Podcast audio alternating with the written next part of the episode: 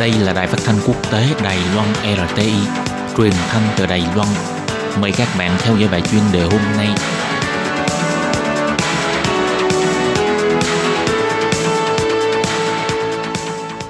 Thúy Anh xin kính chào quý vị và các bạn. Chào mừng các bạn cùng đến với bài chuyên đề ngày hôm nay. Chuyên đề hôm nay có chủ đề là Mức độ phụ thuộc kinh tế không giống nhau, châu Âu giữ thái độ bảo thủ đối với những uy hiếp đến từ Trung Quốc. Và sau đây mời các bạn cùng lắng nghe nội dung chi tiết của bài chuyên đề ngày hôm nay.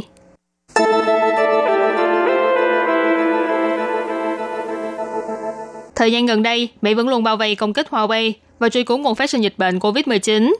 Ngoài ra còn bày tỏ thái độ cứng rắn đối với những hành động của Trung Quốc như là thực thi luật an ninh quốc gia phiên bản Hồng Kông và xâm phạm nhân quyền ở Tân Cương.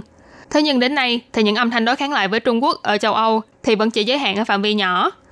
Cho nên châu Âu sẽ dùng thái độ gì để ứng phó với những uy hiếp đến từ Trung Quốc? Và trong tương lai, mối quan hệ giữa châu Âu với Trung Quốc sẽ trở nên như thế nào? Đây đều là những việc mà nhiều người đang quan tâm. Đối mặt với những uy hiếp ngày một tăng cao của Trung Quốc đối với toàn cầu, bà Angela Merkel, người vừa nhậm chức chủ tịch luân phiên tại Hội đồng Liên minh châu Âu EU cũng đã bày tỏ, EU nên duy trì đối thoại với Trung Quốc, tránh bàn luận đến vấn đề liệu châu Âu có đưa ra chế tài đối với Trung Quốc vì luật an ninh Hồng Kông như Mỹ hay không. Còn Chủ tịch Ủy ban châu Âu bà Ursula von der Leyen thì bày tỏ, mối quan hệ giữa Liên minh châu Âu EU và Trung Quốc có hơi phức tạp. Từ những sự kiện của Trung Quốc như thực thi luật an ninh quốc gia Hồng Kông và bức hại tộc người Duy Ngô Nhĩ ở Tân Cương cho thấy, từ lâu họ đã đi ngược lại với những giá trị dân chủ nhân quyền mà EU vẫn luôn tôn thờ. Thế nhưng cho đến nay, liên minh này vẫn chưa có phản hồi cứng rắn nào. Trong đó quan hệ thương mại được xem là nhân tố quan trọng ảnh hưởng đến việc này. Tờ Asia Times chỉ ra, chỉ nội trong năm ngoái, EU đã xuất khẩu 221 tỷ USD hàng hóa đi Trung Quốc. Hơn nữa, thể kinh tế lớn nhất trong liên minh này là nước Đức, còn xem việc mở rộng thị trường đến Trung Quốc là một trong những việc làm quan trọng nhất.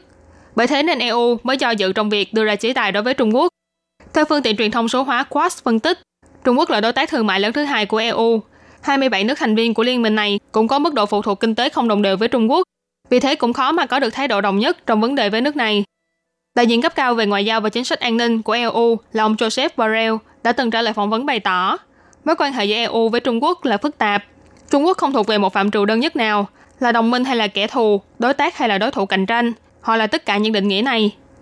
Ngoài ra do ảnh hưởng của dịch Covid-19 mà giữa các nước thành viên của EU cũng bắt đầu xuất hiện sự rạn nứt. Đài CNN của Mỹ và tờ báo The Breeze trực thuộc trường đại học James Madison đã phân tích rằng dịch bệnh này đã khiến cho sự đối đầu giữa các nước giàu và nghèo trong EU trở nên ngày càng căng thẳng hơn. Ví dụ như Ý và Tây Ban Nha, hai quốc gia bị ảnh hưởng nặng nề bởi dịch bệnh, đã bắt đầu có ý kiến bất mãn với EU về phương án tháo gỡ khó khăn trong dịch bệnh. Ngoài ra, trang Hồng Kông 01 chỉ ra, do Tây Ban Nha đã áp dụng biện pháp mạnh tay trong vấn đề độc lập của Catalonia, cho nên họ cũng không muốn bày tỏ thái độ của mình trong vấn đề mang tính ly khai như Hồng Kông độc lập. Vì thế cũng phần nào làm giảm đi ý muốn tham gia vào việc tẩy chay Trung Quốc vì Hồng Kông của nước này. Còn Ý và Bồ Đào Nha thì do có mối quan hệ thông thương mật thiết với Trung Quốc thông qua chính sách một vành đai một con đường. Thế nên từ hồi năm ngoái, khi các nước phương Tây lên án và chỉ trích Trung Quốc trong vấn đề nhân quyền ở Tân Cương, thì ba nước này đã không nằm trong hàng ngũ cùng ký tên đồng thuận.